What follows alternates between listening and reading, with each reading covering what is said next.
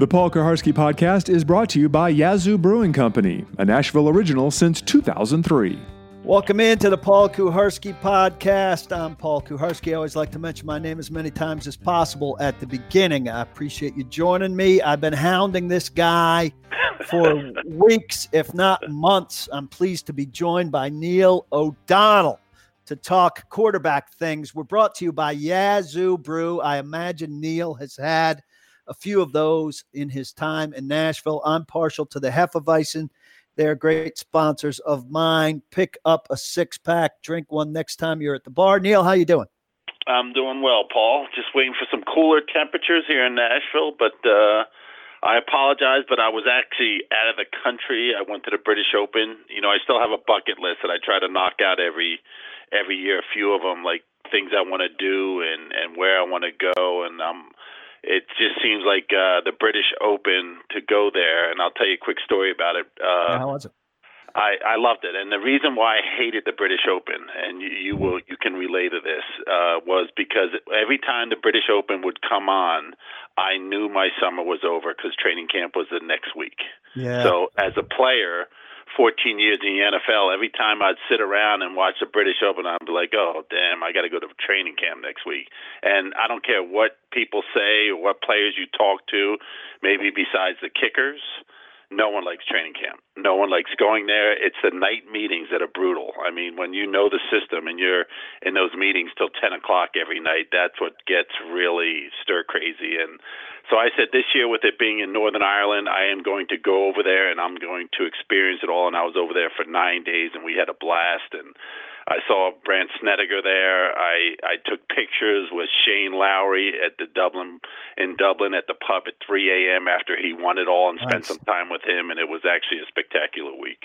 That's awesome. That's an awesome bucket list bucket list thing to keep too. When you know, uh, if you had done it during your career, you would have had that hanging over your head, knowing you were coming back to to go to hard work. So, uh, yep. Smart call. Did you see the Titans this last weekend? I did. Yes, I did watch them. I what did, did and what did you think about Marcus? What was he asked to do? What was he not asked to do? You, you know, I thought I, I don't look at like Marcus, you know, completely changed from what he was doing last year. I mean, I think as as as you know, and I think most people will know, when you have a security blanket in some type of running game, that opens up the play action. And I thought that was the key that they could run the football pretty effectively last week, and then that only helped the play action part of it all. I mean, you look at it, it was a close game until going really into the fourth quarter. So I tip my hat to the whole organization. I really do. I mean, I look at that if you look, if you told me a couple weeks ago, you know, what do you think about Cleveland? I probably would have been like, you know, eh, Cleveland kind of loaded up with a lot of big players, big names.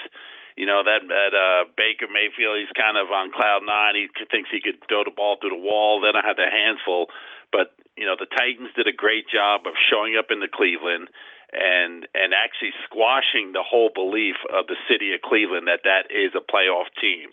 And uh, I played there before. It's a hostile place, and you never want to play Cleveland early because there's still a lot of hope in that city and in the players' minds. When they start losing a lot of games, it's actually an easier place to go in there and win. So if you're Arthur Smith now, uh, and you've kind of gotten a sample of what he's got weapon wise uh, with one game, but it, you knew these guys coming in. H- how do you try to shape this offense to maximize Marcus Mariota uh, heading into his fifth year? It's not not a kid anymore. I, I look at Marcus, and you you cannot you cannot take away but what makes him such a. Uh, uh, as I say, a, a difference maker in quarterback. He's not a pocket passer. He's not going to stand back there like Ben Roethlisberger. He's not going to stand back there like uh, Tom Brady and and and hit the check down and and wait till the last minute then throw it into a small window. He's not going to do that. He's a he is a run around, move around guy, and that's what makes him. And that's why he was drafted in the first round. Let's be honest. I mean, for the for the kid, he can run pretty good. He's a four or five guy. He could get on the edge pretty well how do you protect Marcus? That's going to be the key. You do not want to take him away from his ability to move around because that's what makes a, a difference in that offense. You need him to take off and run. You need him to get on the edge, as they call it, and maybe protect him better, like on the edge. Maybe bring two tight ends in, do a lot of keeper blocks, meaning where you secure the ends and let push the end down, so at least a tight end will peel back. So if there is someone chasing Marcus on the edge, you could hopefully you know put a block on him. But I don't I didn't see anything significantly different than what I saw last year. I don't think I don't think in your fifth year, let's be honest, I don't think in your fifth year you can really go and revamp a whole quarterback and change his his drop back or change his throwing motion. I don't believe in that because when you're in the heat of the battle and you got to make decisions and someone's breathing down your neck, you go back to what comes comfortable to you, and that's your instincts. I mean, it's a game of read and reaction, the game of football. So I think Marcus looked like he was last year. I'm glad he had a win. I I I I believe in Marcus. I think you can win with Marcus. Now, is he worth thirty million dollars? I'm glad I I don't have to make that decision because as you look at his history, he is injury prone. Let's let's delve into that. He's in his fifth year. They go into his fifth year with the fifth year option. He and Jameis Winston are the only two guys under this collective bargaining agreement who've ever gone into their fifth year under their fifth year option as quarterbacks without a long term deal. Tells you both organizations don't have their minds made up on these guys who were drafted one and two in the same draft it sounds like your mind's not made up on whether he's a long range answer at this point. Most of us, you know, uh, you either fall into one camp or not. Four years in, you know what he is, and and you got to decide based on what he's in. I mean, what could happen at this point in time that sways you one way or the other? And is it all related to to staying healthy? I, I think it's staying healthy, and I think it's wins and losses. I mean, you have to take this team not only into the playoffs, but I think now we're expecting especially with uh, you know Mike there. I don't want to hear about the the new offensive coordinator. Uh, well, Marcus can can learn a system. That's not his issue. He can learn any different system. And just because you bring in a new offensive coordinator, so many people read into too much of that. A slant's called a slant, maybe in a different terminology, but it's it's still a slant. Uh, a deep comeback, a deep comeback. It, it may be called a different terminology, but that's not that's not the excuse is what I'm saying. Uh, I believe that with the the receivers he has and with Delanie back, that that they should go pretty deep into the playoffs. First, make the playoffs, and then let's see what they do. And that's how you judge Marcus. Now, I looked at it like I signed one of the biggest contracts. I think I signed the biggest contract when I, I left the Steelers. I signed five year, twenty five million, and now those were the guys, days. And now these guys are making that a year. So is it is it Mike Vrabel's guy? I, I mean, uh, Robinson, he didn't draft him. I mean, there's still a lot of question marks up there. But I think it, looking at Marcus right now, I think he number one has to stay healthy. He has to give us a lot more games than what he's been giving us each season. And I think secondly, he has to take this team not only into the playoffs but actually make a run to go to an AFC Championship game. And if he doesn't do those things, you'd feel relatively comfortable looking a different direction? I, I think you.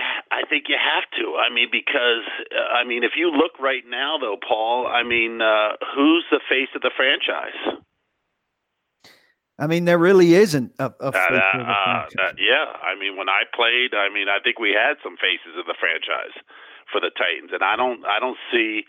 I don't see a, a face and someone you could ride with there for the next three to five to ten years, marketing wise, because you know there's something going on or something out there that someone's hesitant to lock Marcus up long term because you don't think these conversations happen over the summer where maybe okay. his agent is try, probably trying to pressure the Titans to say, hey, if we can't get a long term deal by this date, then we're going to play out this this year because they could probably get him for a little cheaper now than they would maybe at the season if he has a very good year.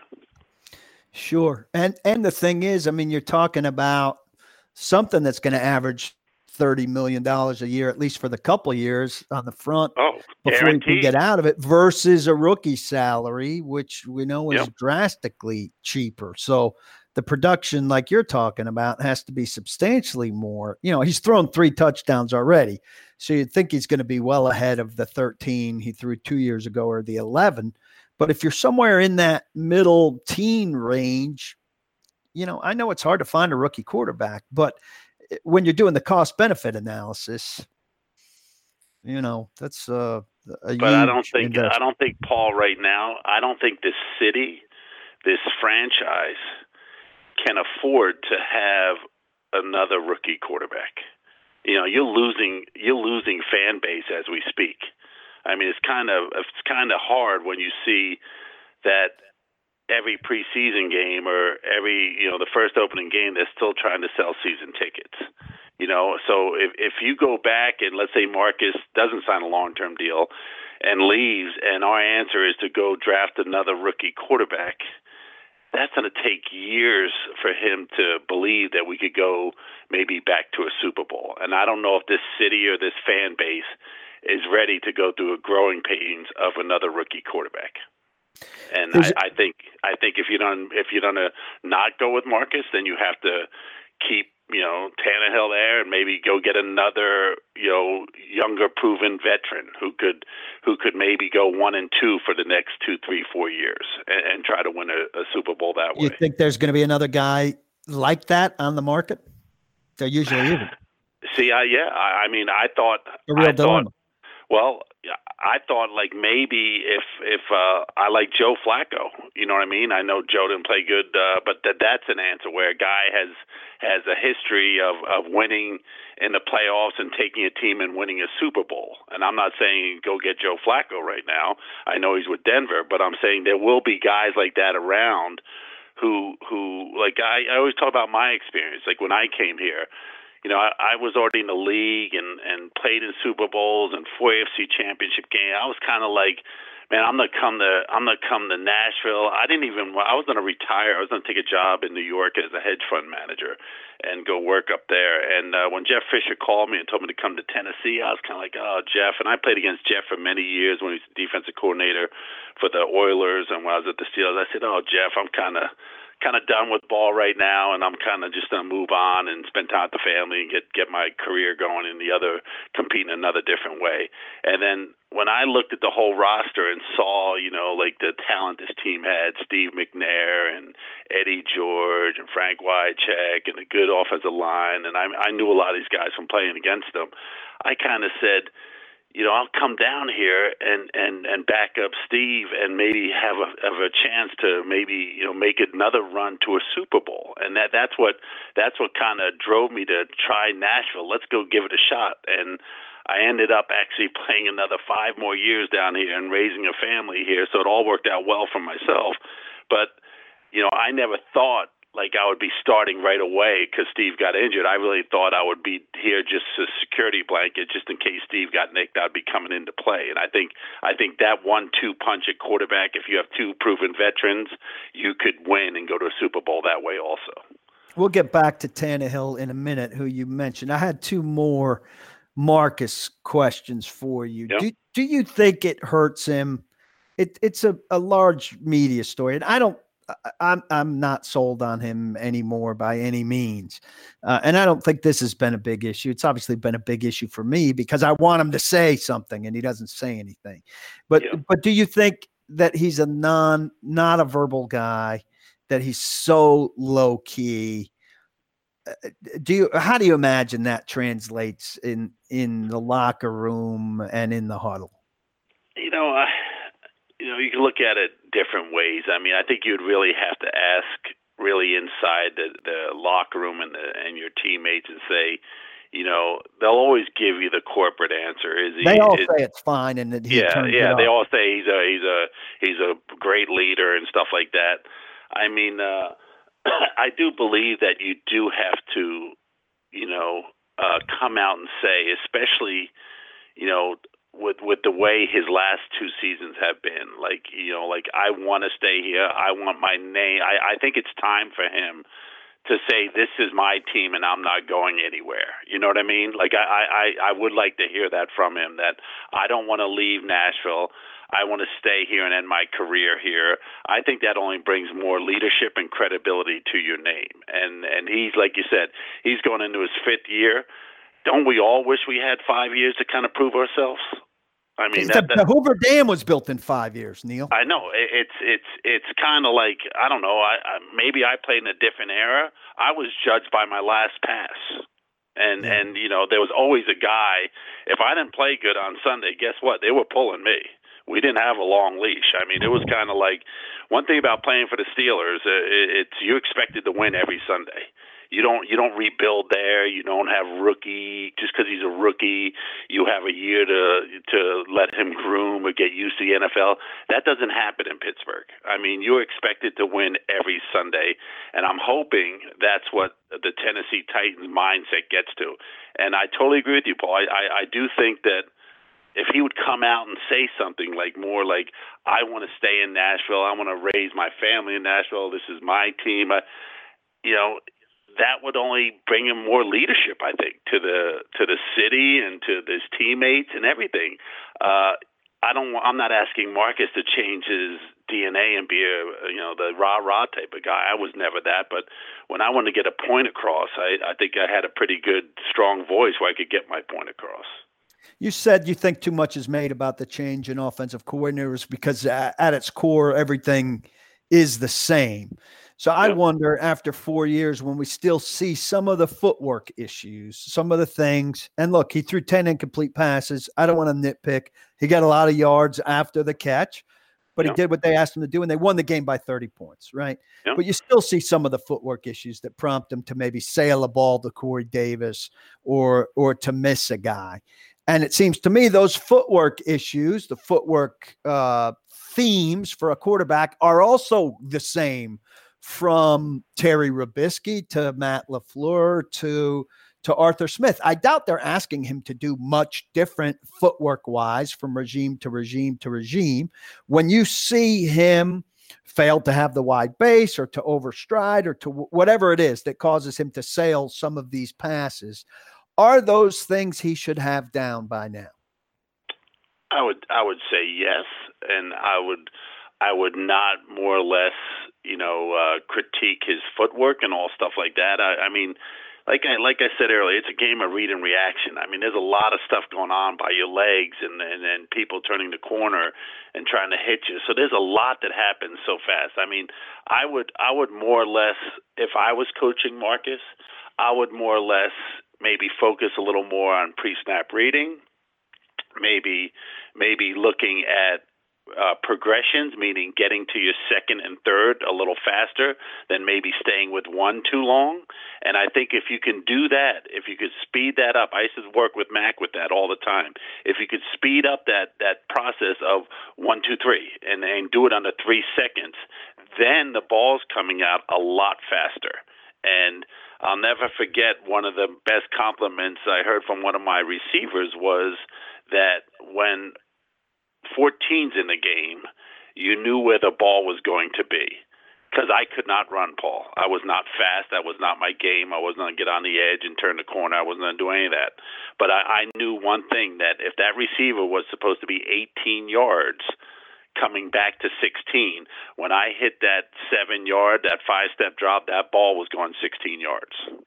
And if it didn't go there, and if it got picked or or that guy wasn't there, I would make a point to tell my receiver, you know, you you have to get there because I'm trusting you to get there.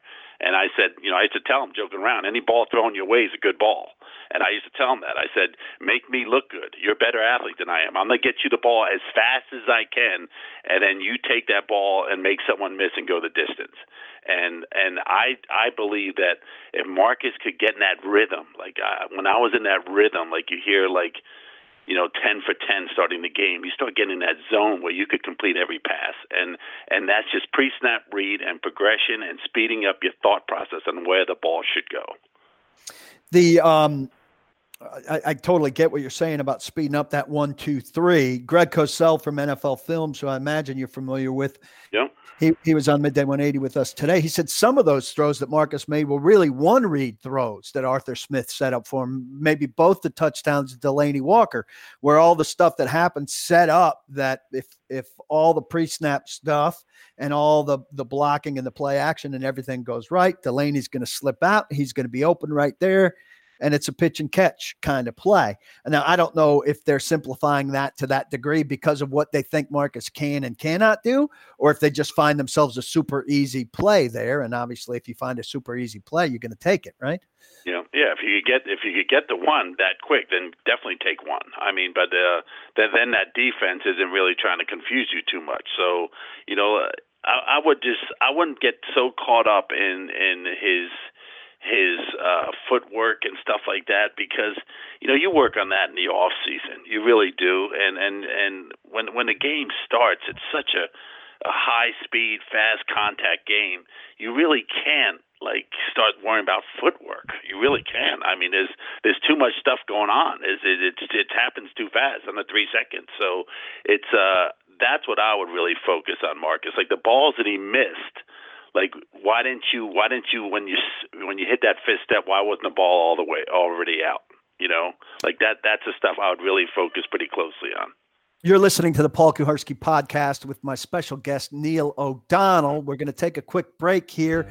We go to members only on the other side. We're brought to you by Yazoo Brew, everybody's favorite beer in Nashville. You should be drinking it, especially the Hefeweizen. And on the other side here, I'm going to ask Neil about what he thinks about Ryan Tannehill as the best backup we've seen around here since Matt Hasselbeck, what the presence of Tannehill means for Mariota in terms of changing the dynamic of the room, in terms of giving the Titans a lot better chance if slash when Mariota gets hurt. And then we'll move on to reminisce about the guy that Neil backed up Steve McNair, whose number gets retired at Nissan Stadium on Sunday. Stay with us. We'll be right back. The Paul Kuharsky podcast is a joint production of paulkuharsky.com and Vokal. For more information and more programming, please visit vokalnow.com. That's V O K A L now.com.